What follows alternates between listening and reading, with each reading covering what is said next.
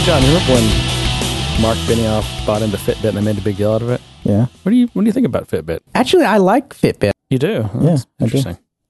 You just wanted to use that, huh? yeah, I can think of a good way to use it. Fitbit is not bad. Hmm. Yeah. Also, uh, let's see. Um, what else do I have here? The I got some things on the cloud. How about The this one? cloud is kind of BS. Yeah, yeah. Um, what about SaaS? When I talk about cloud, like I don't even think about SaaS. no. Hmm. Hmm. Of The course, cloud- there, there's there's always my pet peeve. People are not resources. Oh. we, Just we've, go- we've overused the word cloud. Definitely. You think so? It's it's become this kind of go-to easy buzzword answer. Did I die? No, somehow you uploaded yourself to the cloud. No, that's that's that's an oldie but goodie. The cloud, man. Oh, you upload yourself to the cloud. My favorite is when we're in a meeting and people are talking about Salesforce. Well, where, where's the data store? Because we're talking integrations. They're like, eh, it's in the cloud. Don't worry about it. Uh, Well- well, how's it stored? How do I get data in and out? It's in the cloud, man. Just chill. Well, the, the joke is, of course, you know what cloud means, right? Yeah, Cloud just means someone else's computer, that's exactly it. and it may be just as a piece of junk as yours is. You know, it could be worse. it could be worse. Yeah. Cloud. We should cloud everything. And then we can make lightning and thunder references. I'm getting I'm getting texts here about. So the other night I made a. It was Sunday night. Sarah was tired. I was like, okay, I'll make dinner because I have I used to. I mean, I'm a I'm a pretty good cook. I used to cook all the time. Yeah. But you know, what is it, five five or six years ago when Sarah decides to stay home with you know since we're starting to produce offspring, um, she cooks. She does almost all the cooking now, and and too much. I mean, actually, honestly, I should I should cook more than I do. But anyway, I was like, oh, I'll cook. So I went to the store, like looking at what they had, and they had a that's a nice looking tri tip, and like I hardly ever cook tri tip, but I I've done it before, and it's you know, you ever cook tri tip? I'm trying to remember what tri-tip is. It's a it's a cut of I guess steak, but But like it's the end cuts? I don't know what I don't I don't know an, anatomically like what part of the cow it's from. Honestly, I don't know, okay. but I can characterize it for you if you'd like I me thought to. it was like the leftovers of like a certain cut, but like there's like a tail end of it and they cut that. no, I don't know. let's consult the most accurate website in the world. In case, in case you guys didn't know, we transitioned to food. Yeah, We are now a food centric podcast. no, No. really. Oh, here we go. Um, tri-tip is a cut of beef from the bottom sirloin subprimal cut. It is a small triangular muscle. Usually, this says usually 1.5 to 2.5 pounds. In my experience, I've seen them two to three pounds. And there's one per side of beef, so each, each cow has two. That's funny. You spoke words, but they meant nothing to me. Blah blah blah blah blah blah blah blah. No, where does the meat come from? Wah wah wah wah wah wah. Yeah, exactly. Where does it come from? From the bottom sirloin subprimal cut. It still means nothing to me. Well, there's a okay. A subprimal cut is just a type of it's a it's smaller than the prime or bigger than the prime. I'm not sure what that means. I- I'd assume the, sub it's would from the bottom underneath the sirloin. prime, No, right? it just it's from the bottom sirloin. So you flip over the prime and cut the cut the underside. No, no, a prime cut. Do you know what a prime cut is? No, I, I don't know what. It's all buzzwords to me. Even the meat Okay, industry has buzzwords. Well, they have they have cloud meat. is that kind of like the pink goo?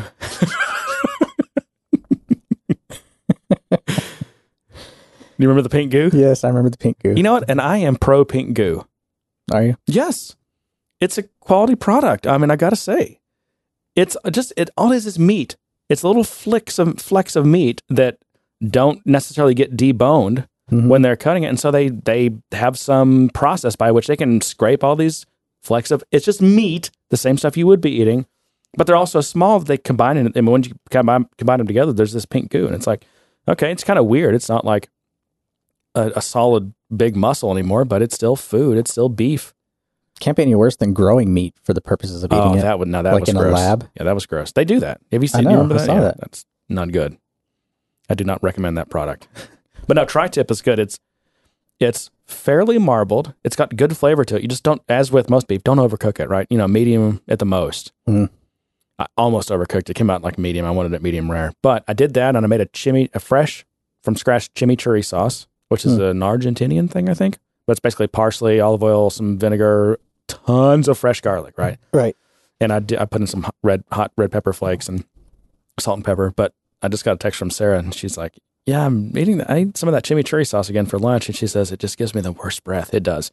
I had bad breath the next day because there was so much garlic in it. Really? Uh, I'm sure she would appreciate me relaying that story. That's okay.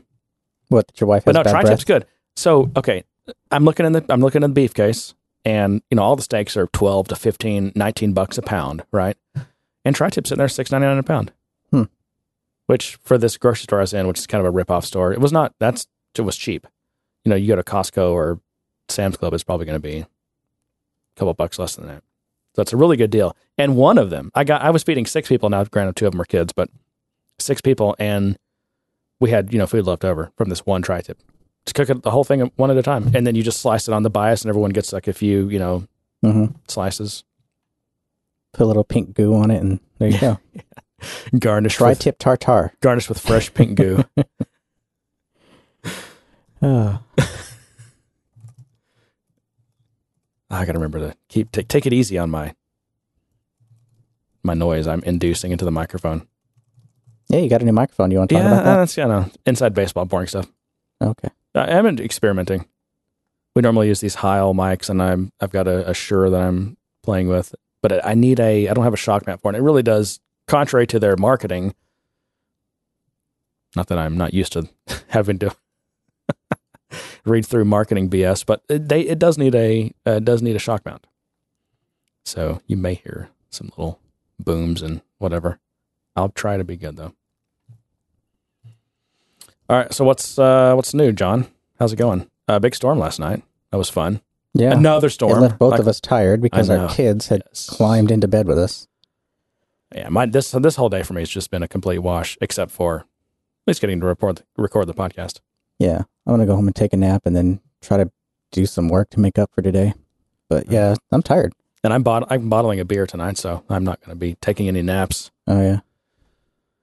Now we we you know we we're lost power for from between ten and two until two in the morning. Of course, power comes on in the morning, and I was still awake. I mean, everyone everyone was still awake, but you know, all the lights come on and noise, everything starts beeping, and Can't believe you.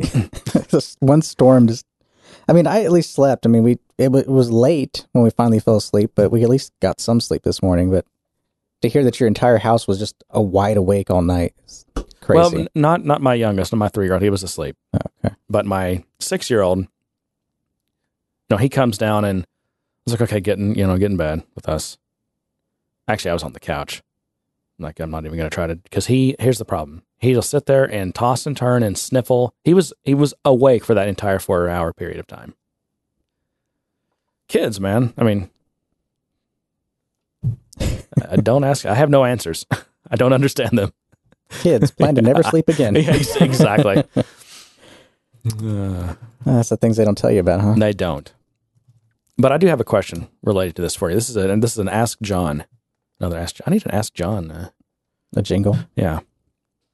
So when the power went out, I've got at, at least five different. Some of them are the same model, but some are different. UPSs, uninterruptible power supplies. Mm-hmm. And so when the power goes out, you know, they're all doot, doot, doot, you know, every what is it, thirty seconds, something like that. And they're all from this. These are all from the same manufacturer, and some of them are the same model, but n- literally none of them are on the same like tempo. And they're also they're all off by about a quarter tone. Why are they not the same pitch? I don't know. It is. It's it's the most Are they different brands? No, they're all They're all- APC. They're all same brand and Yeah. everything? Huh. You think they just like recycle the tone? I mean, it's it's worse than like you know what is it like drip water drip torture. Hearing these things. You just need to, to organize it in a way to where it plays some music. You know, you just They, sh- they could at least coordinate so that it plays like a you know a, a, major third or a major Yeah. chord or something. there you go. Sure, you can You get in there and tweak it. Yeah, instead it's like this atonal cacophony. They want it to be annoying. They want you to go in there and, and address the situation.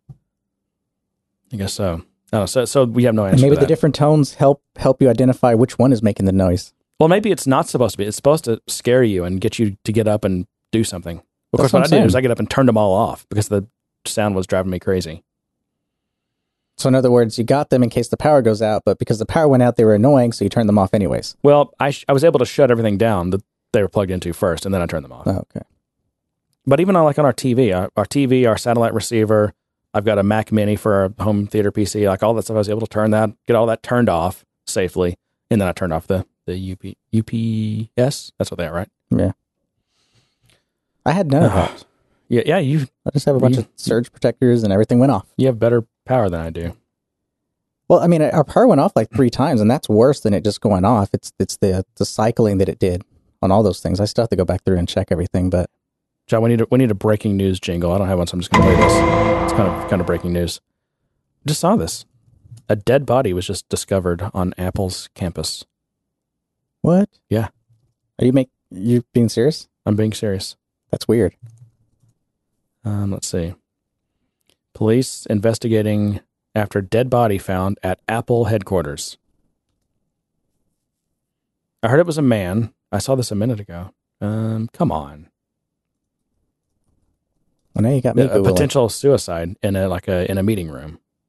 But then I also read on something else uh, that they were there was people saw a woman being taken out, escorted out by security, and then she sustained a head wound, which may have been a gunshot wound. Like, well, who? I don't know.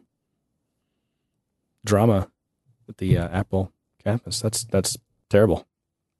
Yeah, a male employee was found dead. No suspects are being sought. Um, there's no one else at risk.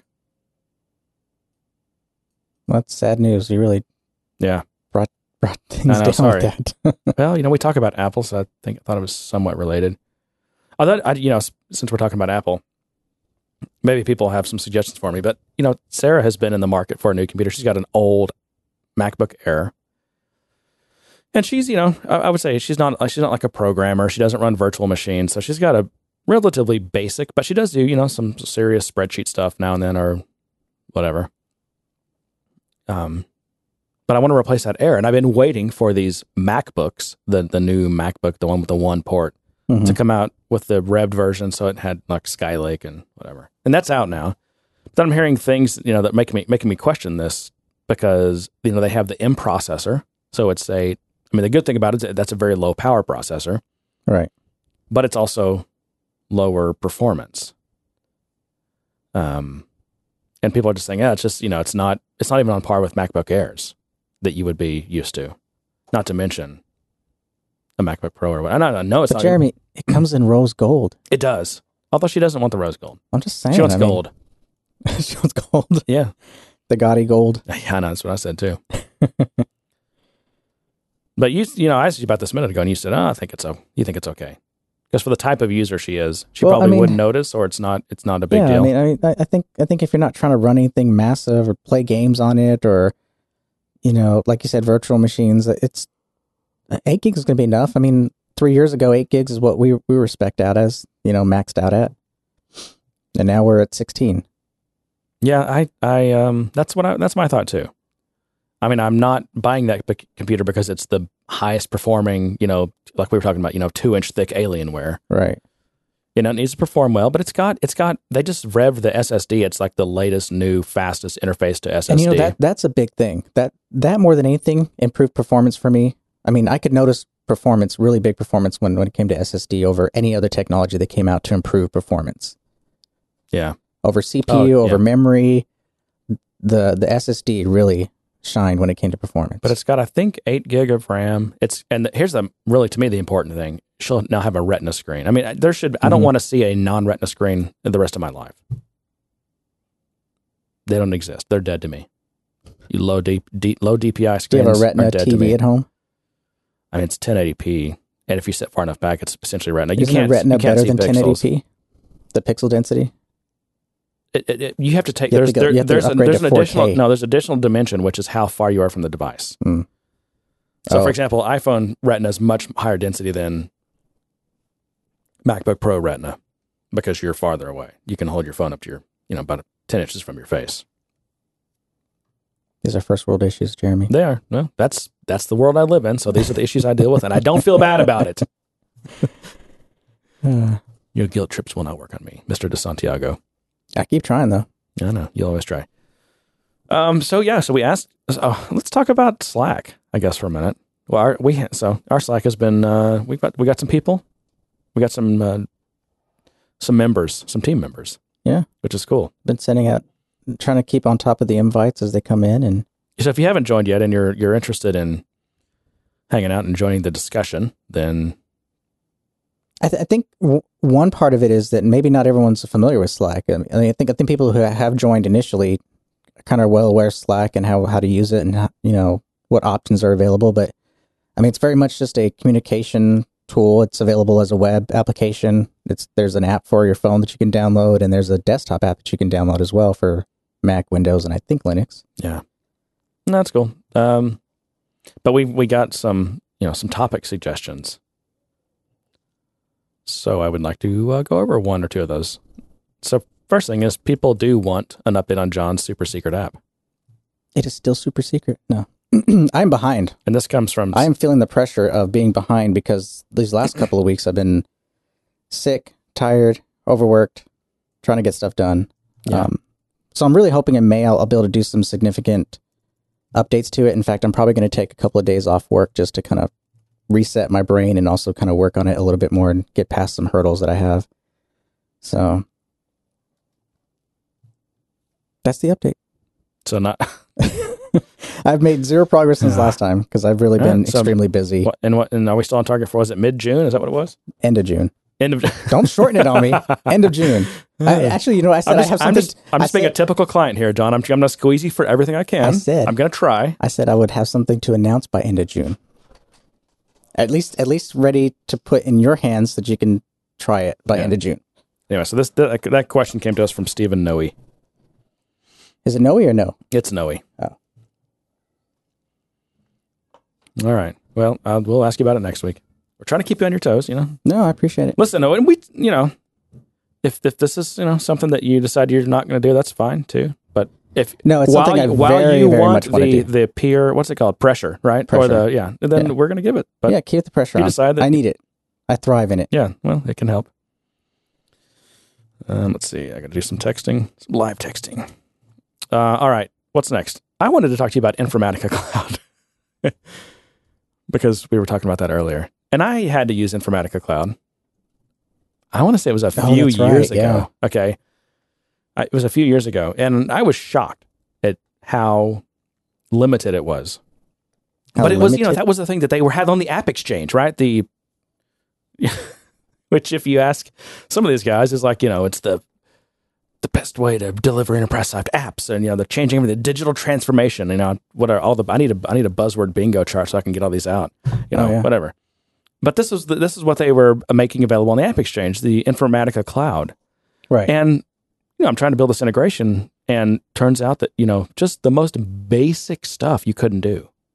I mean, if your source data was already prepped, transformed, and completely matched what your destination format was, maybe it would go. Maybe you could actually use Informatica Cloud for that. But if it required anything else, any kind of lookups, any kind of transformation, I won't say any because you could do super, really, really basic things, but you know, it just wouldn't work. And you, you, you, were- you t- had to take a look at it the other day, right? Had to use it for something or try to. Yeah, because my story behind behind Informatica is I was doing a lot of integrations a few years ago, and so we started trying to learn these tools. We tried to learn um, Informatica was one of them. What was the other one? Pervasive. Pervasive. Pervasive was pretty powerful. Now, it would, I mean, some of its tools were aesthetically were uh, not super pleasing to me, Yeah. but But ultimately, I kind of decided, you know what? This is not a world I want to make my day to day life. I do not want to sit here and use these tools to build integrations. It's just not my thing. If you, You want want- something custom, come to me. I will build it. yeah, But you know, if you want me to use these tools, I'm not your guy. you don't want to sit around building Informatica integrations and No, eat, I don't. eating pink goo. no.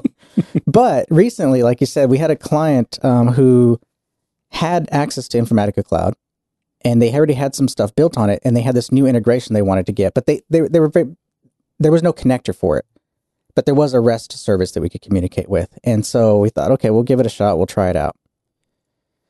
And we really quickly, and maybe it's just my lack of knowledge of the tool. Maybe there's someone out there can say, "Oh yeah, here's how you do that."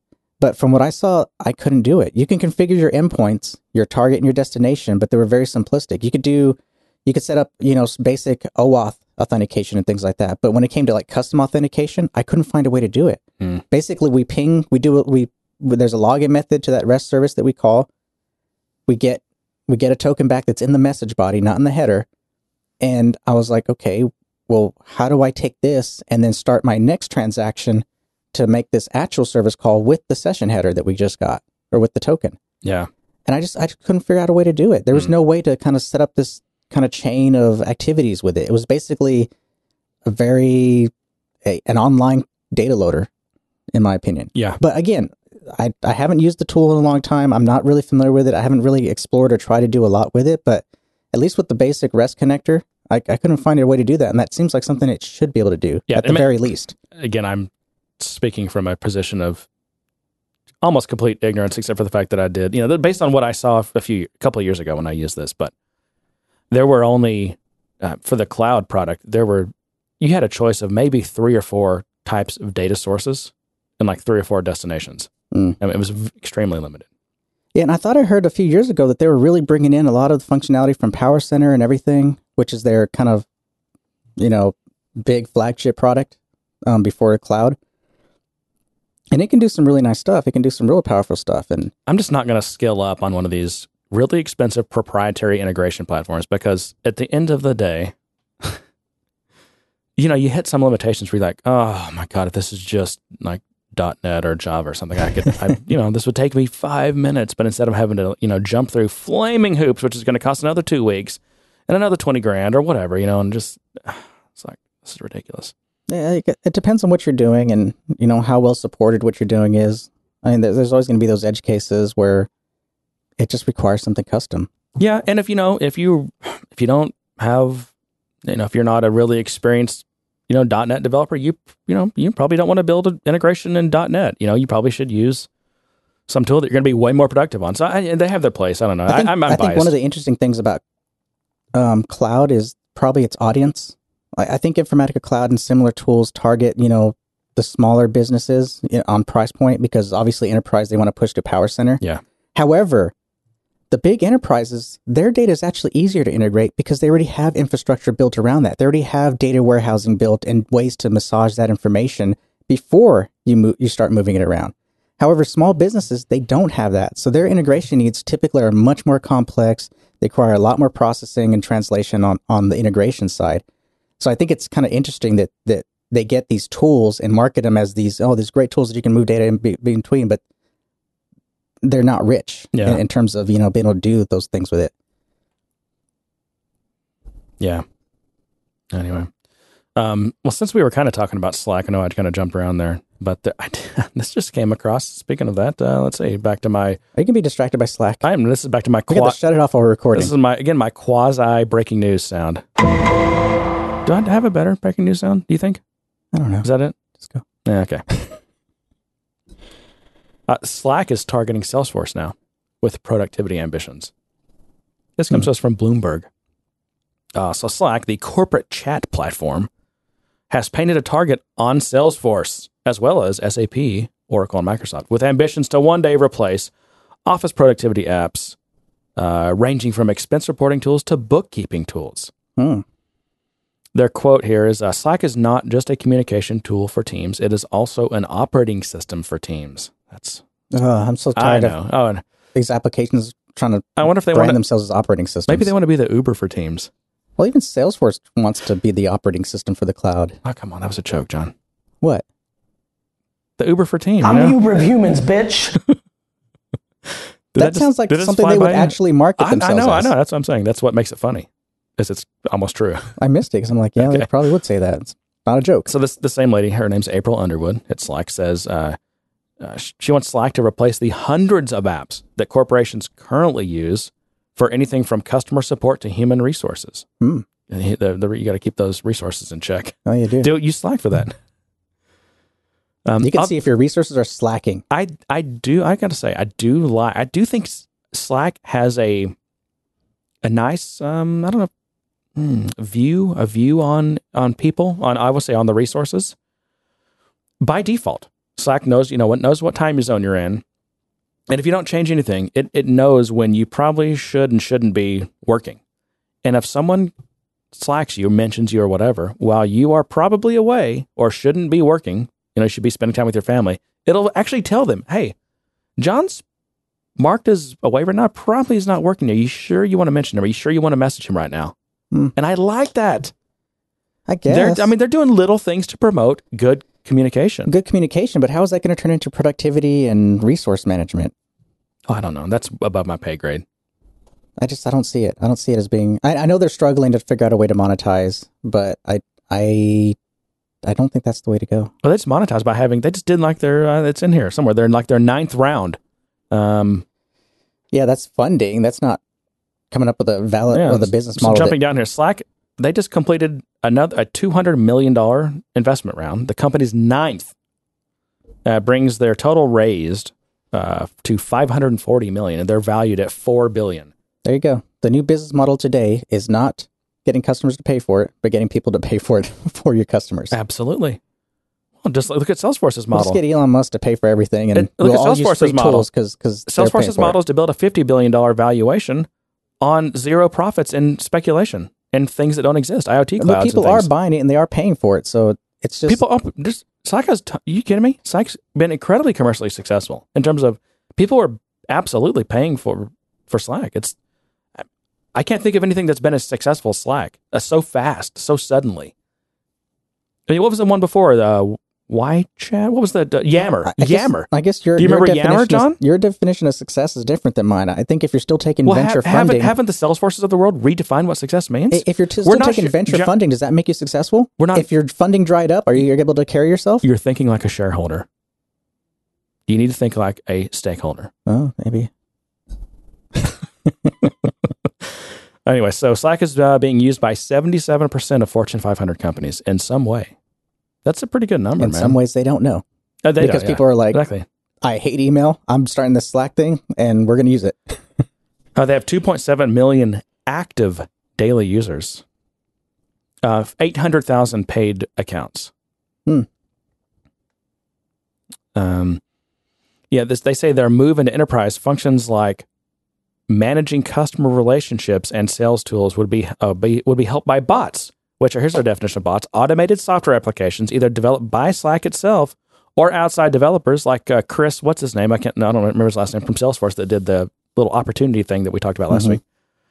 Um, yeah, or outside developers working with its application protocol. Among the 380 applications currently built by Slack's platform, at least half a dozen are bots that can assist in well, the Slack bot. Hell, that's the one of the original bots, right? Mhm. Yep. It's literally called something bot. Um, there's a mis there's a misperception though that bots always had to involve artificial intelligence. A bot is re- quote a bot is really just about allowing a human to interact with software through the same channels that they have typically used to communicate with other humans. Yeah, and I, I agree with that. I think That's so weird though to me because what's the most difficult thing? uh, What what's the number one problem besides money in marriages? communication. Okay, so we're talking we're taking the hardest thing about humans, which is communicating with them, and we're saying, hey, let's not have our computers interface with us in a really straightforward way, like you know a command line interface or an API or something well documented and consistent. Let's make them operate like humans do. this is this is not a step forward. I don't understand this. Slack, please show me my Salesforce opportunities. I mean, really? You just log in and see that. I don't. I, yeah, I mean, I don't know. I'm, I'm sure there's uses there. Like I said, I'm kind of poking fun. Um, yeah, many envisage messaging apps as the next frontier of e-commerce. That's like this Facebook Messenger. They're trying to turn this into this. I don't know if they envisioned that when they spun off Messenger. I think they were just trying to compete with WeChat and I think so. uh, what was the other one we talked about that I couldn't remember the name of? Snapchat. No. Oh, what uh, WhatsApp? Oh. WhatsApp. Yeah. That's not my. I think they were just trying to Yeah. compete with those, and and also Skype and iMessage or Message. What's it called? Apple has I think it's iMessage. Messenger. Mess- no, not Messenger. Messenger? And they don't use the word Messenger. Oh. I think it's iMessage or Messages. Anyway, but now, yeah, hmm. mess- messaging is everyone is all of a sudden thinking it's going to be this platform for selling things, buying things, getting support. I know it's I know it's the new thing and the new fad, but I don't. I just don't see it. I don't really either. don't. I don't see it as an as the most efficient way to interface with a computer. I think it's a good. I think it's a good way for you, for them to provide the API and a way for you to kind of integrate with those services. But I don't. I don't think it's going to be like the new thing that's going to take off and create some kind of new industry out of it. I think it'll, it's just going to be just like any other API. You can hook your apps into it. Hopefully, you'll have some good ideas to make, it useful and it'll get used. But I think for the most part, people are going to get really tired of the noise. I mean, it is kind of an API. I mean, it's I guess it's an it, it is an interface of sorts. It's well, just it's like it's like a way of prov- you installing an app, but into your messenger. the funny thing. is It, it is an interface. It's just a, not a well defined interface. You kind of have to poke and prod and ask and talk to it and ask it things and see. You have to, as a human, as the real smart one here, the one with intelligence, you have to figure out how this thing expects you to communicate with it, unless you already know. Well, I mean, the technology's in its infancy, and that's how you communicate with infants. But look at the Amazon Echo, which I won't say the name. Um, you have to basically. I mean, I, there's still so many things. I'm like, okay, I wonder how she would want me to ask this question, and I have to poke and prod at her that's everyday life when you're married. to try to poking and prodding at her. no, Oh, trying to figure out how to say something well, without pissing them off. I know. It's like I gotta ask this question, but if I ask it wrong, I'm gonna be on the doghouse. So why are we inviting more of that into our lives? I don't know. I don't either. We we're we're uh we're masochists. You know why? Because all the young people developing this technology, and they're not married yet. That's true. That's the millennials. Yeah. they, they don't want to marry anyway. What are they called? Late bloomers or Yeah. a failure to start? All that Pretty stuff. soon they're gonna yeah, get married, and they go, "Oh crap!" exactly. Yeah. Communication. I think we need to bring back the WTF of the week, and I think that should be more consistent. We need. We need. I mean, there's so many. The the the field is so rich with opportunities for WTFs of the week. Um, and so I have one. Do you? Yeah, and so this one is uh, it's based on an idea on the Idea Exchange, which is part of the Success community. Hmm. If you've never heard of such a thing, but you're an MVP, so you you know about these things. It's from Mary Garland, and it's called Rating Knowledge Articles. And the idea here is to allow users to rate knowledge articles more than once. Currently, a user is only able to rate an article once, and they can't re-rate it. Hmm. They can't unrate it even if the article has changed and a new version is out and it has been improved because knowledge does support versioning of, of articles. And I discovered this because I was implementing kind of an abstraction on top of the rating system. And I realized that I couldn't, users can't unrate, they can't change their rating. And I was, I was even using Salesforce's native just the, when you're looking at an article and I was trying to change my rating and I was like, I can't, this, I'm clicking on this, it's not working. What's going on here? Yeah. What rating system in the world, name one, doesn't let you change the damn rating that you gave it? What if you clicked wrong? There's five little stars all crammed next to each other. What if you clicked the wrong one on accident? I do that on Netflix all the time. I know. I accidentally five star something like I didn't mean to rate that at all. How does an enterprise article management content system that they paid for, was it, was in this Instranet or one of these things? This is an acquisition. How could it not support re changing your rating? I don't know. It's a good idea though. Therefore, it's the WTF of the week. Oh, and that you can't do that already. And it's under thresh it's under point threshold. And this is not important enough. It's an article rating system. How can it be under point threshold? because it has not been lightningified. Oh. Oh, they may they may plan on replacing it with some lightning thing, Yeah. right? Which which is why they're just saying, eh, we're not we're just gonna kind of ignore this for a while. Oh, but doesn't Right. that give them an out on this stuff? Like all these, I mean, isn't, isn't it going yeah, to kind of well- discourage, you know, ideas and things because they're like, well, we're we're we're, we're focused on lightning. We've already talked about that. We're focused on lightning. Well, we can, Right. We'll get to that, but it's got to be lightning. They're not going to put any major effort into adding features and enhancements on the classic platform. Eh, maybe. I mean, there's no future there. That's a dead end. So all you people, including us, who's still building Visualforce and all this crap on the classic, it's a dead end. You're getting closer and closer to having to rebuild that anyway. So let's talk about that. I I have this lingering question: How many people are actually using Lightning? Because every every every project engagement I get, I get asked. I ask, are, is the client planning on using Lightning? Are they interested in Lightning? Have are, are you know what are we doing here? Because I'm customizing Salesforce. Right. You know, do I have to be conscious of mobile or, or what? There's a part of my standard set of questions now. And more often, actually, I've never had one client say we're using Lightning. Well, because they can't yet. They can't, or they don't want to, or what? What's the issue? That you can't. You just simply can't use it. And I'm talking about the lightning. Ex- I mean, I, that's a problem. Lightning means, you know, a thousand different things. But you know, the lightning experience in gen- in general is there's there's two there's there are too many you know roadblocks, showstoppers, th- you know, lack of issues that prevent lots of companies from using lightning, the lightning experience. Yeah. I mean, it'll get there.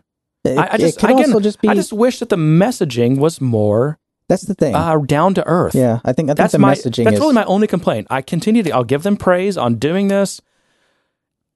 It's very courageous to do this. They're ch- completely changing the interface. They're dropping support for browsers that were made a year ago. Yep.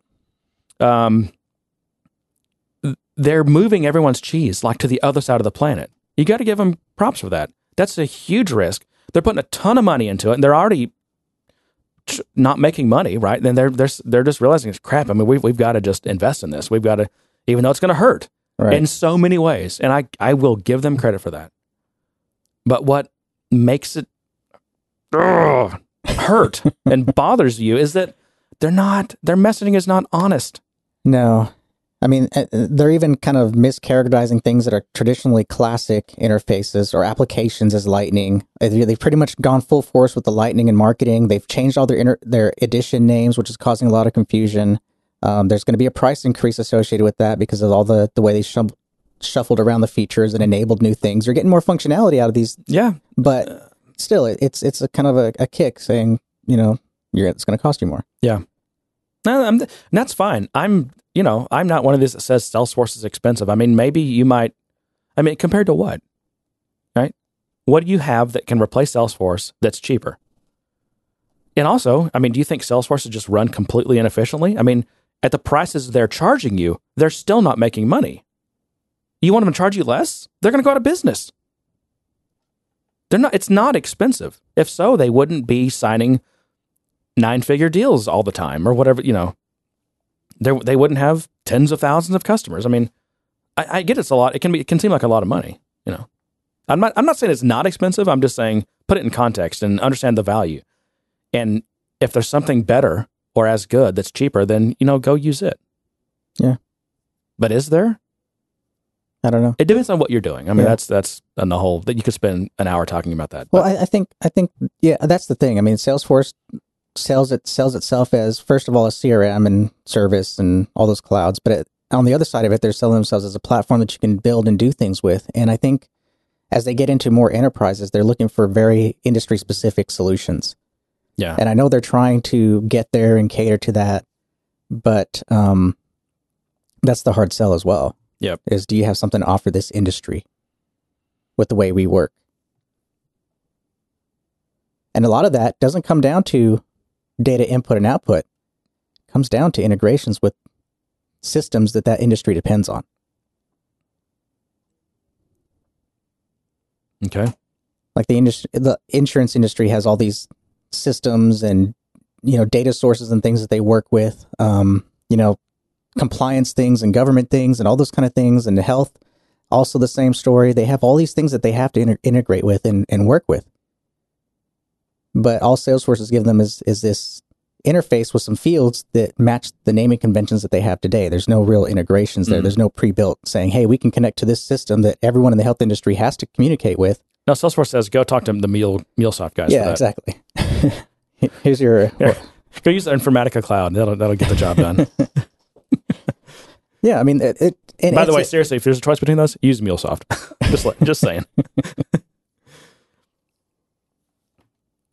So I, th- I think you know, getting into the, a specific industry is more than just kind of wrapping your your you know pre-building some field and some object and saying, here you go, this this tracks a patient or whatever. You know, it's got to connect to these other things that this industry needs. Yeah, I mean that's that's And I'm a- trying to be non-specific here. I really, I really am. right. I mean, yeah, yeah, that's a oh, that's a shallow view of the subtleties and the processes and Right. the the the roles that are involved in Yeah. any of these verticals. But again, God, it, it just uh, I don't know how we got on the vertical thing. I actually was kind of zoning for a second, which is why I probably might have been looking at you just with a blank face for a second there. But um, the the verticals, I mean, it's just it's just part of Salesforce's going really broad and and going wide, right? Because they've got to increase their surface area as much as possible. It's it's a revenue thing. Yeah. They've got to. I mean, if they, you know, again, I know I know I talk about this a lot, but they've gone from you know they bragged about the thirty five percent growth, and that's why their stock price was valued at what it was valued at, and now they're getting close to tw- down to twenty percent. And I think psychologically, if they drop below 20%, they're going to have a problem. Hmm. Um, and that's why they've, just- I mean, it seems like they've been throwing mud at the wall, does it not? Between the verticals and all these acquisitions and the, the such the premature things that, that have been so hyped at Dreamforce, whether it's Wave or IoT or whatever, and uh, they just they keep, I don't know.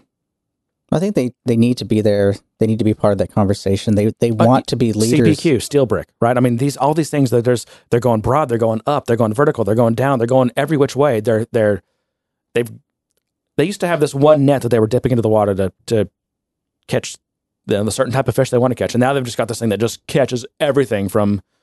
But Salesforce as a whole isn't valued for being a CRM. They're valued for their platform. That's what they sell. When when Benioff goes to these investors, That's interesting said- you say that, when Benioff goes to these investors and says, you know, we're not just a CRM application. We're this. We're this platform. but if they're a platform, then why are they buying SteelBrick? You know, uh, app, you know, vertical specific applications. they're just trying to meet customers' needs. I'm just saying they're they're constantly having to to do things. But, to, but to- who's not their customer? That's the thing. Now they're saying everything. Everyone's our customer. Oh, you you need an automotive repair application. We're going to buy it. I mean, That's, that's, why Benioff says they're worth seventy billion. Right. because because he he doesn't say they're worth seventy billion. yes he does. No, he doesn't. He said it plainly whenever he, that was his counteroffer to Microsoft's takeover. Their I think their valuation is at around fifty Was billion, that a which is what public Mi- statement he made? Because he, he never acknowledged that there was any kind of I- offer. I No one was- acknowledged that.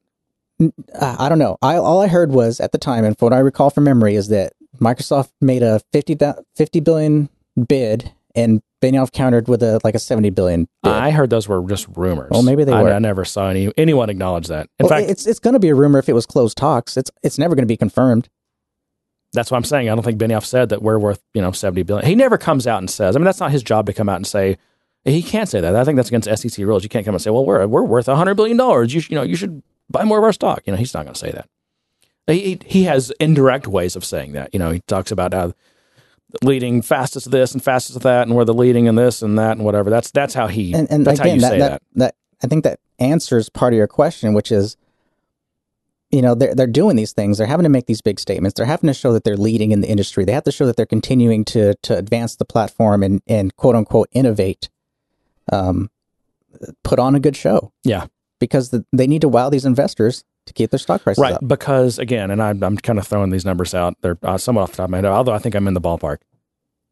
Based on how they're where they're valued at right now, they're basically worth fifty or sixty billion dollars. That's that's their market capitalization. When things settle out, in order to earn that valuation, they basically need to be a twenty to thirty billion dollar company with about a ten percent net earnings. Okay, that's a long. We got a long way to go to get there, right? Right. if it appears that maybe we're not going to get there, you know, if we're down to 12% growth in revenue and we're and we're still not very profitable, not real profitable, you know, then that's when it's like, oh crap, are we not going to get there? Because we've all these, uh, we as you know, the stock market has been thinking, has been hoping and betting that it looks like Sales, you know, Salesforce, they're this new type of company. They're cloud. They innovated. They it, kind of pioneered this.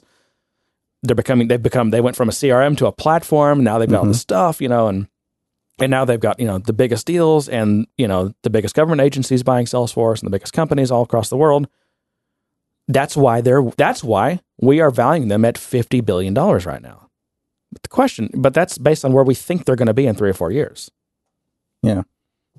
I mean, that's always the bet in the market. and and you don't want to give the stock market any idea that maybe you're not going to get there in the way that they everyone was betting that you would.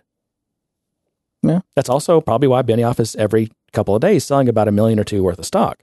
You you're going to sell it while while the price is up. you know, I mean, cat. You know, he's slowly cashing out. He's not buying more stock. He's not buying stock. Salesforce isn't buying back stock, and as far as I can tell, none of the executives are. They're selling. Well, it's because it's a big part of their compensation package.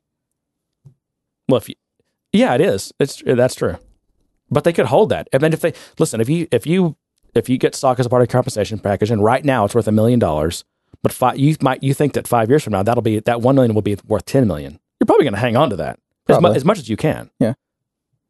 But if you don't think it's going to be worth one million, if you think it might be worth ten thousand, Uh. then you're probably going to start selling it. And if the whole world's watching you, you're going to put it on an automatic trickle plan so that doesn't raise any suspicions. Wow. Um, that, but that's You that- should qualify all this as very speculative and opinionated. That we're not saying absolutely that, not. And I'm I'm really speaking in generalities. selling their stock or anything that's like that. that's for- the way executive. That's the way insiders have to sell stock. They can't. You know, they have to sell it on these plans. It's it's nothing unusual. I'm just saying Benioff certainly has a choice. If he thought Salesforce had a really big upside the stock, he probably wouldn't be selling as much stock.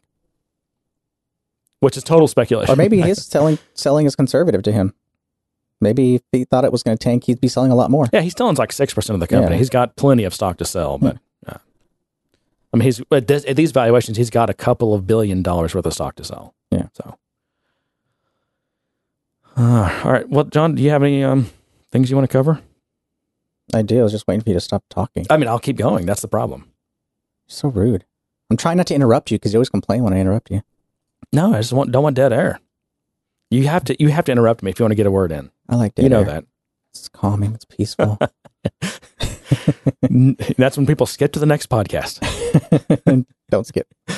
Don't skip. I want to talk about Trailhead. Trailhead Dex. Trailhead DX. No, it's Tr- Trailheadix. Trailheadix. Trailheadix. That's. I don't get it. It's Okay, so you want a WTF? it's this like, is a like WTF me. TEDx. It's like TEDx, John. Oh, Yeah. So they're kind of copying the That's TEDx. why they thing. latched onto it so Yeah, fast. yeah. I have less respect for the name now. Oh, sorry. It's also a very confusing name because Trailhead is not a developer centric thing. It's a gamified learning system. It's not. Yeah, it's not developer exclusive, although it certainly has developer trails. And and here's Right. here's the thing: Salesforce has really muddied what developer means, and I don't mean that to slight anyone who's who's not a you know writing code. I just mean it that it's hard to then understand what they mean when they say let's have a developer conference. Do you mean a what we'll say citizen developer conference where we can build things in Salesforce, Or or they- do you mean we're going to get into Apex and Visualforce and Lightning components? And didn't they declare the term declarative developer? Uh, I thought it was App Builder was the new thing. I don't know. Am I making that up? Declarative developer? Oh yeah, that was a thing. Okay, that's a. I, I I'm putting more. I, I'm going with the Gartner version of it, which is citizen developer. I, I like that better. Yeah. So What are we? Alien? don't de- what are we? Uh, for, foreign alien developers? What are we? if we're not citizen developers. uh, we're legacy developers. oh, that doesn't sound good. I'm not a legacy developer. We're old school, man. The world is moving on. Oh. There's going to be no more scripting or anything like that. That'll be the the little hackers in the back Mm. corner. Everyone else is going to be using higher higher level languages. The funny thing is, they've been saying this for what sixty years. Yeah. the bots will take over Yeah, and they will write right. the code for us. Yeah. Uh, so, anyways, it's really confusing. And the, the other confusing part is that Salesforce hasn't told us anything about the event. They haven't told us what kind of sessions they're going to have, what kind of speakers they're going to have, whether there's going to be vendors, um, not even a- an agenda. So we don't even know if it's going to be if it's a conference for discussing and sharing ideas about development or developing on the platform, or is it just another?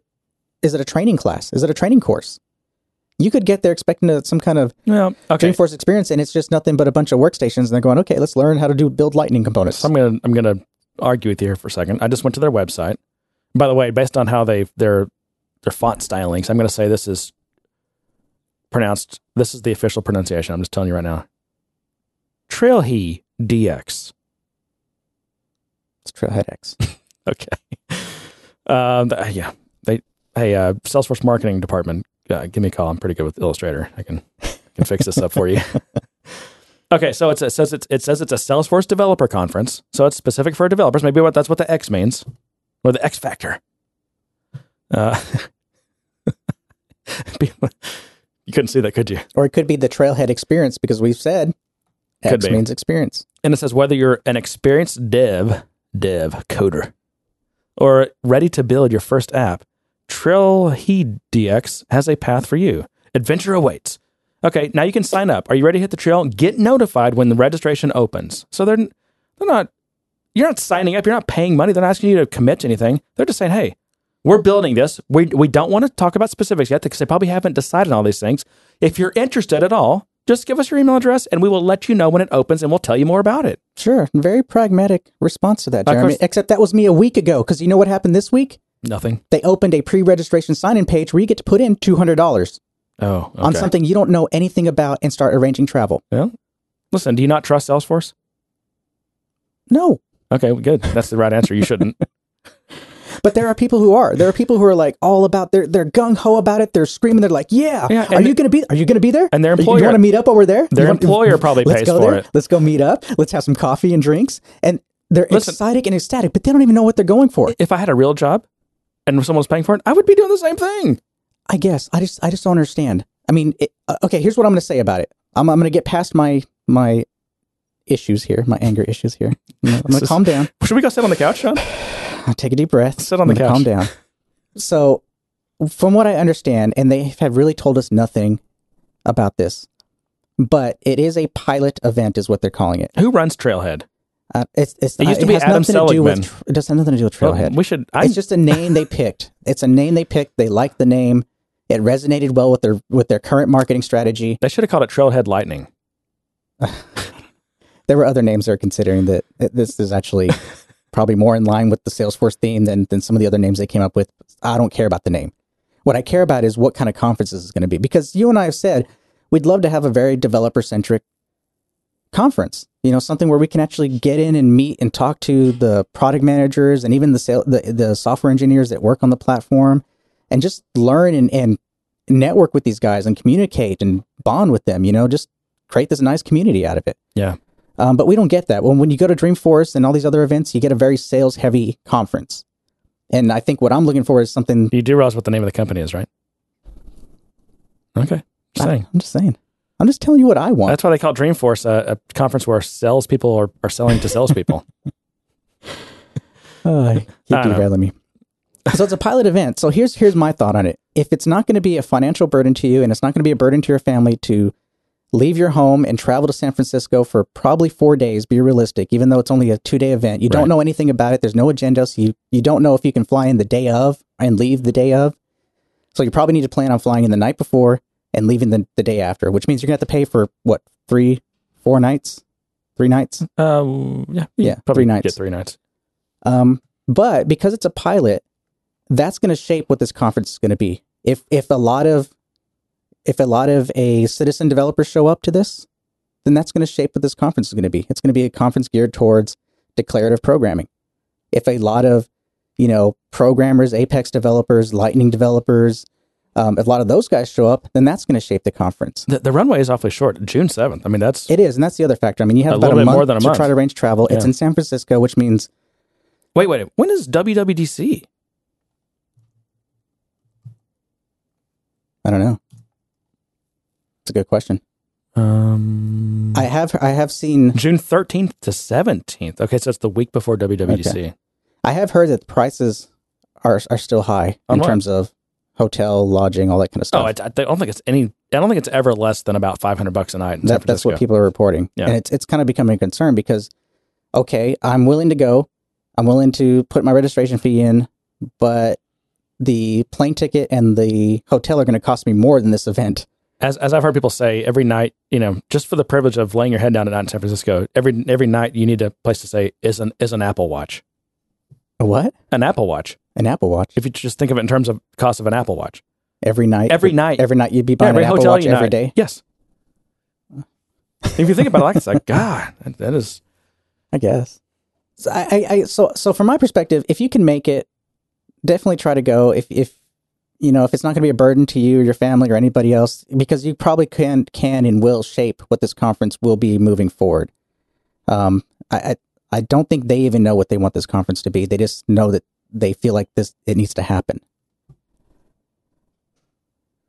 My question to you is, from our perspective, our job roles, what we do on a day to day basis, what would a good developer conference look like in the Salesforce world? Oh, that's a good question. Um, I don't know. I mean, everyone has different opinions on conferences. Some people like the we have defined tracks, and some people like the open space conference where the first thing you do when everyone gets there is you put up a bunch of topics up, and the people, the attendees, get to basically pick and vote on what Drive the the- topics are. yeah. Yeah, and it's kind of open space, and Um, Do you think it should have a strong kind of learning aspect, or you think it really should be more about socializing and networking and talking to people? Not like sit in a room and listen to an instructor and learn. No, that I because well, well, in this case, it'd be sitting in front of a computer staring at a well, screen. the problem with that is some people learn well that way, but only a certain percentage of people. People learn in such different ways. It's I think it's much better to um, use a conference like that to give people early access to information. Mhm.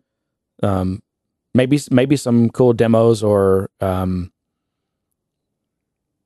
yeah, a keynote like developer type keynotes where they're demoing, showing how new things might work or what the possibilities are, and then also just the connections, like letting people connect with not only the people who have built this technology, the people that work at Salesforce, you know, product managers and and engine, just line engineers or whoever, whoever Salesforce is willing to put out there, but also um, just peer connections. yeah. That's one of the biggest things. I mean, I like the idea of being able to kind of socialize more. I, I like the idea of driving the topics, but I also think, you know, in terms of development and things, oftentimes an hour is not enough to convey how something was built or how the decisions that went behind something. Uh, it ends up becoming this really fast paced PowerPoint of buzzwords or really quick statements about something. You never really get to get in depth on a topic. You know, maybe you want to know more about the Chatter API and how it was built and why it was built the way it was and how it, how it's going to be shaped in the future. You know, trying to get that from like an hour long presentation is really difficult. Right. You know, so I think I But think a conference that specializes in a you know a certain genre, like you know developers developing on that kind of stuff, could be beneficial. I do too. And I mean, the thing is, Dreamforce is just, it's so big that Yeah. it really precludes a lot of that type of stuff. and it does feel like the topics a lot of them are, are really they're kept high level um, even though you try to get into more details you just find that the time just doesn't work and I, I think you know something more open where you can kind of just come into an area and really just kind of pick apart you know a certain topic or a certain you know component of the application um, And also, how about a conference where not, you know, less than 80% of people are wearing suits? yeah very I mean, these developers thing. are what? What the hell? yeah Come on. I mean, if you like That's wearing suits red and flag if you wear me. suits every Nah, day, I know. I don't, you know, I'm, it's not that. It's not that I'm, it's just that when 80% of people are wearing suits, it's, I mean, a lot of developers are just like, oh, this is not the conference. Well, for me. At Dreamforce, and, and in my opinion, if you're going to Dreamforce and you're wearing a suit, it's either A, you really like looking You're a certain way, or or B, you're a salesperson. or B, you're you're representing a company. You're not necessarily representing yourself. you're yourself. selling stuff. Right. You're there to sell. And I think you know a good developer conference, you need to go and represent yourself, and you know not really represent yourself, but be there for you. Be there to No, I to feel like I'm at an Amway conference when I'm there. maybe. So I don't know. I, I'm hopeful that it might turn into something, and if it doesn't, I'll announce this here. We should have a Good Day Sir conference. We'll Kickstarter it, and we'll just have our own Good Day Sir conference here in Dallas. That would be cool. Things like this have happened before. Uh, let's see. What else do we have? We talked about Slack. S- So speaking of, I mentioned Adam Seligman a minute ago because he didn't he run Trailhead. I I don't know the origins of Trailhead. I really don't. I thought I thought he did. He was a developer relations guy, and I know he was involved in Trailhead. But anyway, he when they when the other guy left, who ran the app cloud, the Heroku guy, I'm horrible they with names. they promoted. Yeah, I don't remember his name either. They promoted Adam to take his place, though. Now you, but you know, you're familiar with Adam, right? I mean, just through the community and Twitter and things. Yeah. Adam Seligman. Okay. Anyway, so there's this article, um, how uh, Salesforce, how the platform builds new software, and they, you know, he he's quoted a lot in this, so that's what made me think of that. But uh, it's uh, it starts off, you know, if, if Salesforce, well, this is not this is kind of not how it starts off, but I'm jumping ahead already.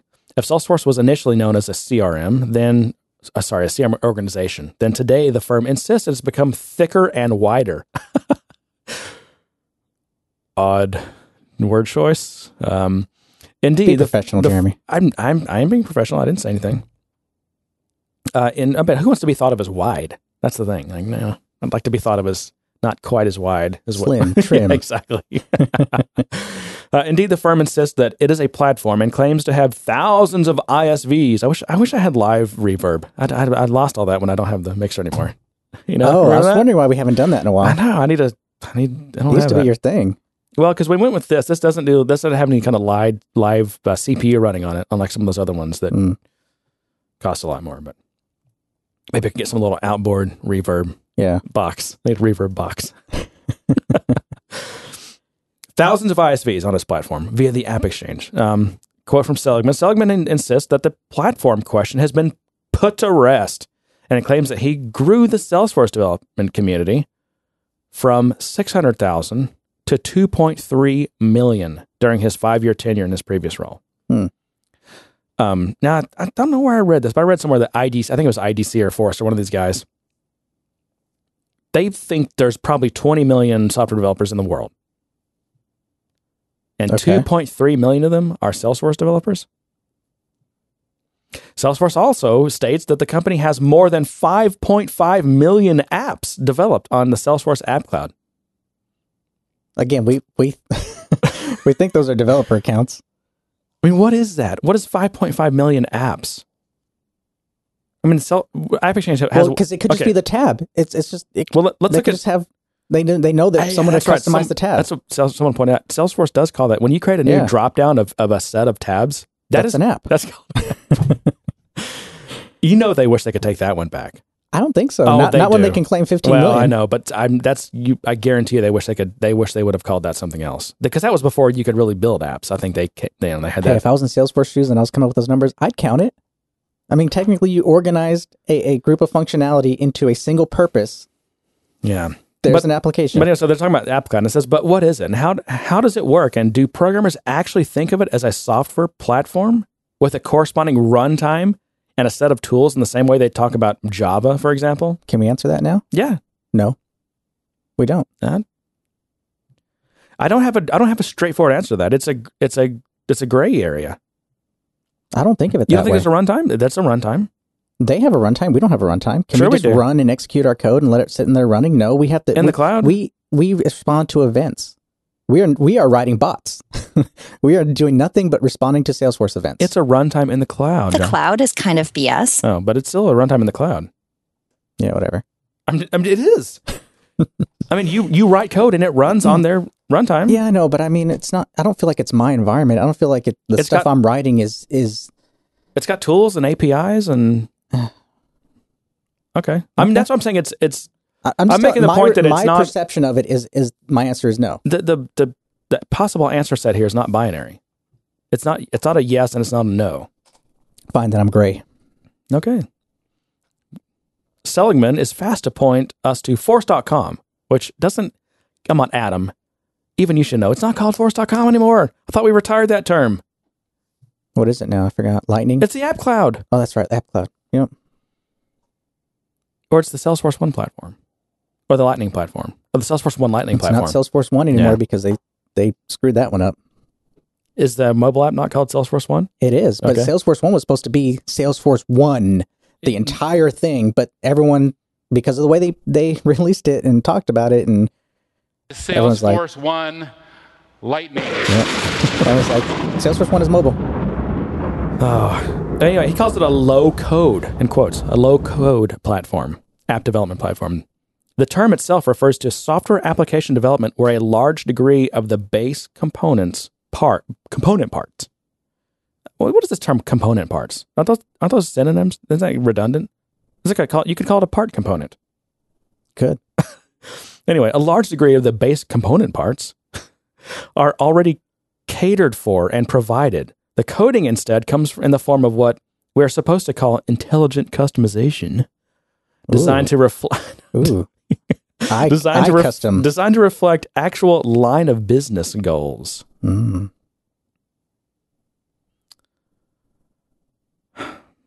So we've been writing bots since since way back when. We have. yeah. Sorry, I had to had to take a note. Um, where was I?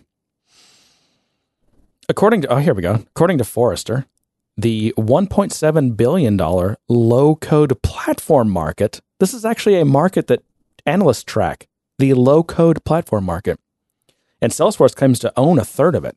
Will explode to 15 billion dollar market by 2020, which is what only that sounds like forever ago or from from now, but that's what three years away. Yeah. So it's going to go from a 1.7 billion dollar market to a 15 billion dollar market. Well, that's how they get to 10 billion right there. Just take a few of those billion. Few here and there. Um, here we go. Here's a here's an Adam quote. And Adam, I, you know, he's an he's a nice guy. I think he's a nice guy. But boy, get ready for this quote from him. You ready?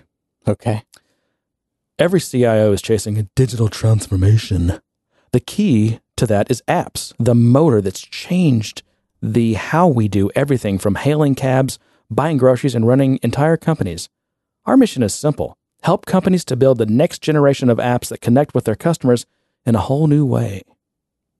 AppCloud eliminates the hurdles, infrastructure, technology, skill sets that have slowed and hobbled enterprise app development. Wow. I don't know what to say about that.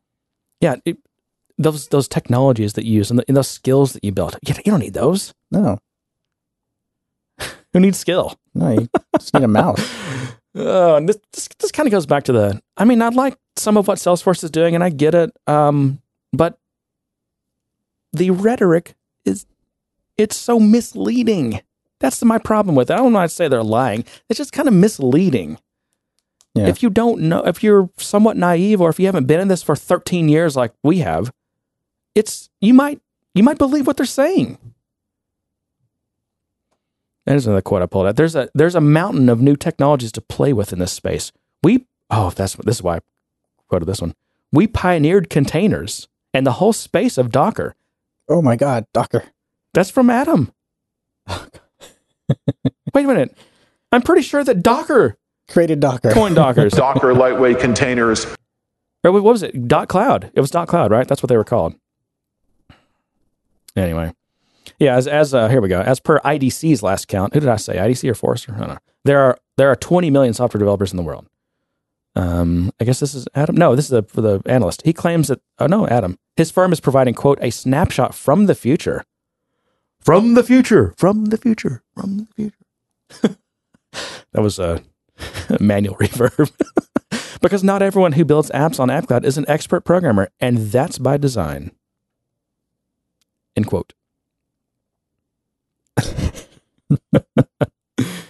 But again, okay, The- so and that's by design was part of the quote. yeah, So they do want to code us out of a job. and, and They don't want I, us. I don't think so. I They don't don't. They don't want us but. I don't even believe that. They don't even. That's they they want to change what developers are. They don't. They don't need us script Mm. kiddies anymore. No, what they want to do is convince buyers of technology services that this is not something that requires really expensive people. Even though it actually does. Well, they're trying to offset this thing. Salesforce is expensive, but you don't need these expensive developers. Right, right. So now it's cheaper. But the truth is, is smart people are always going to be needed. And when you get into sufficiently complex situations, you need solid engineering, solid practices, solid people. Yeah. And it's never cheap. You get what you pay for. Uh, okay. But away from vendor specific talk like this, we know that coders list Java and other language competencies on their resumes above vendor specific skills. Like, you know, if I know Java or .NET, that's more important than if I know um, Informatica or Salesforce. Mhm. It's considered a, you know, a higher level, like a more important, more fundamental skill. And does, the question is, does Seligman realistically ever think this can change? And here's what Seligman says. I studied as a computer science scientist, as a computer scientist, and languages, so many and in such variety, are core to how we are trained. Language skills will always be an important skill, but the cloud, mobile, and social revolution has taught us the end result, which is the app, is something that matters. Smart engineers who understand customers are at the heart of the products they build will do well. And I think we have a great chance to grow our footprint with this audience.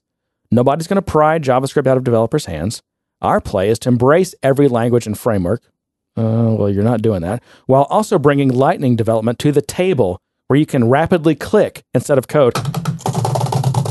Hey, John, I'm just working. You know what I'm doing? I'm rapidly clicking. I'm clicking. I'm sorry, you guys didn't have to look at Jeremy while he did that. You can rapidly click instead of code. Hey, okay. Uh, I'm just giving Adam a hard time. Like I said, he's he's a smart guy, nice guy. But he's in a very he runs a business now. He runs AppCloud. Yeah. And so he's you know, he's the So he's, he's gotta- the he's- message guy now, He's right? Gotta gotta build that message. That yeah. package it up and sell it. He is the message guy. Yeah. But Uh, it, it's yeah. it's not. It's kind of that old school rhetoric, though. It's not. It's not the stuff we're seeing from, you know, other places where they're kind of embracing open technologies. They're being honest about what their system can do and what it can't do and, and the things they're trying to do to embrace those technologies. This is kind of more of a, a slap in the face saying, yeah, those skills are still valuable, but you know what? We want everyone pointing and clicking. Again, I, I just I, I I already said what I think this is. I just think they're when they're selling to CIOs, CMOs, CEOs, you know, Yeah, I mean, Senior you got to keep in mind the context and who they're they're, just trying to talk to. they but are still, right. They're trying to make this. They're trying to sell this as a platform where it. You don't have to have that whole department of software engineers anymore. Yeah, you need some smart guys, maybe some coders, some coders, some declarative developers. But the platform does so much for you that you can uh, just uh, snap these lightning components together. okay. You can you can click rapidly. Yeah. and you're good to go. Of course, that's not the case, right? I mean, it's just not. Yeah, just and it never is going to be. But you know, it's never going to be fun to express a complex and big problem in squares and diamonds with lines connecting them. That's never going to be sufficient. I don't know. John's in deep thought. I like squares and diamonds. There's just it, there'd be so many of them. You, you print them out, it'd be you know. I mean, it, it's too much. It's too big. It's- It's, it's not not, concise. It's not. I it's not re. You know, you don't get reuse. You don't get. There's It- so much. I mean, it's just if the world not- and business could distill their entire process in a single clear flow chart, Well, software wouldn't have to be as complex. No, but no, that's you not the can. You can. You can. You can. I mean, code is. Look. Think about. Think about what happens when a software program executes or is compiled. The code gets first parsed and lexed, and and then an abstract syntax tree is built. That's Mm-hmm. that is your squares and diamonds with lines connecting them. Right. Yeah, but it just turns out that on sufficiently complex problems, code is actually much easier to read and reason about than a giant set of thousands of squares and diamonds is. Yeah, but we we compartment we compartmentalize everything when we code. We we we we get our inputs from a single spot, and then we get our outputs, and we we and then we start building on top of that, and that has its own input and output structure. And the flowcharts and business operations don't work that way. There's a lot of emotion. There's a lot of guessing and percentages of you know if this then that then this and this and this, and it it the cloud of decision making gets really big. And the way the reason our code is easy is more easily readable is because we have to distill that down to very simple if then structures. Hmm. And so we do the work of simplifying their process. We do the work of trying to make more sense out of it. Um, whereas if you're just dragging and dropping a bunch of cloud or objects and everything, it gets really complex and you're not able to read it because there's no defined structure to it. It's a mind map. Right. I mean, if a good software engineer does their job well, they've taken something complex and presented it in a simple way, exposed a But even within that complexity, you have to make trade offs. You have to make, Absolutely. you know, compromises. And that honestly, that's that's what separates, I think, a good, you know, like i I'll say software engineer, but anyone uh, could be almost any any role. A good project manager is having that wisdom and experience because you're, you're always making trade offs, right? And I don't care if someone's given you a stack of requirements that's you know ten feet high. There are still all sorts of little gaps in there that you have to fill with your own decision making. Right. And those are all trade offs. And doing that right can make the difference between, you know, success and failure. And it's hard to, I don't know. It's, it's, I think it's somewhat rare, but it's also sometimes can be hard to judge and hard to, I don't know. Does that make sense? Sure. Okay. Uh, we have more questions for you. For me, Yeah, we've, we got to get through these. We're we're running short on time. So, John, it's been. Uh, let's see. Let me let's give credit where credit's due. Uh, wrong Slack team. All right. Oh, this is another one from Stephen Noe. Uh, it's been about a year since you were announced as an MVP. Has it been a year? Coming Uh, up on a year, I well, guess. Coming up on a year. Okay. I think I was fall. And so uh, Stephen says, I'd be curious to hear about your experience with the program thus far. so I can I can only assume he's talking about what's it been, you know, uh, what what's the experience been like? Um, was it what you thought it was? Are you how are you enjoying it? Are you enjoying it? What have you gained from it? How's it changed how you work or So What- it it's it's kind of hard to express, but I'll start with it hasn't really changed anything that I do day to day. I'm pretty much doing the same things I've always done. Um, it wasn't what I thought it was going to be. You know, a lot of a lot of people are making jokes about, oh, get ready to work, get ready to work hard, get ready to do this, get ready to do that, get ready to, and really everything within the program is optional. If there's an event coming up and you want to attend and you want to be available, there's no one twisting my arm saying, hey, you got to be there. Or if there's some kind of local event and I I, can, I just can't make it, there's no one saying you better make it or else. You know, there's none of that, which which is kind of reassuring because I was kind of I kind of felt like, okay, I, I got this award and now I'm gonna have to do all this extra work and all this extra stuff, and it really hasn't been that. Um, the other the other part of it that's kind of difficult for me is the program is in this kind of transition phase. There's there's new people coming in to run it. Um, they're still trying to figure out how better to communicate with us and you know how to notify us of upcoming events or upcoming technologies and things like that that we can kind of help communicate with everyone. So within that, it's kind of been difficult to try to stay up on everything. Yeah. I Um, mean, it's a, it's it sounds like it's an always evolving program, right? They're probably trying to find ways to improve it and make communications better and make it more meaningful. And Yeah, the other thing is there there were all these kind of committees, and I think there still are these committees within the group that kind of try to focus on certain areas of I don't know either the program or just communication and things like that. That I was told I would be included in, or like subcommittees, kind of something like Yeah. that. Um, but it never happened. So I'm a lot of times I'm just kind of out here just going, okay, hey, I'm I'm an MVP, cool, Yeah. and I'm just doing my thing still. I haven't really added to my responsibilities. I haven't really gone out and done a lot of extra things. Um, they have provided on occasion they'll provide some extra information. They'll have some kind of webinar that, kind of helps helps us. Usually, it's a pain point within Salesforce they want to communicate out, and a lot of times they'll reach out to the MVPs to kind of help communicate that. yeah, they- they're going to kind of honestly use you as as, as, Yeah. a, as somewhat of a So, mouthpiece. so I mean, recently, it was a lot of confusion around the Lightning editions and things. So they had they had a session on that, and they'll have some more things on on Lightning and the editions and technologies and all those kind of things that they'll kind of bring up to us and kind of say, "Here's what we're thinking." Um, a lot of times, they'll reach out to us for opinions on things. Um, you know, just what we think, what you know of something they're trying to do or something they're planning on doing. Yeah. Um, but overall, I mean, it's it's been a good experience. There's some perks that come with it. You know, there's you know getting getting to be a part of the community, getting to know some of these people that are really active on Twitter or in the community, or you know, produce some really good developer tools like MavensMate and things like that. That Yeah. you know, you get to be a part of that group.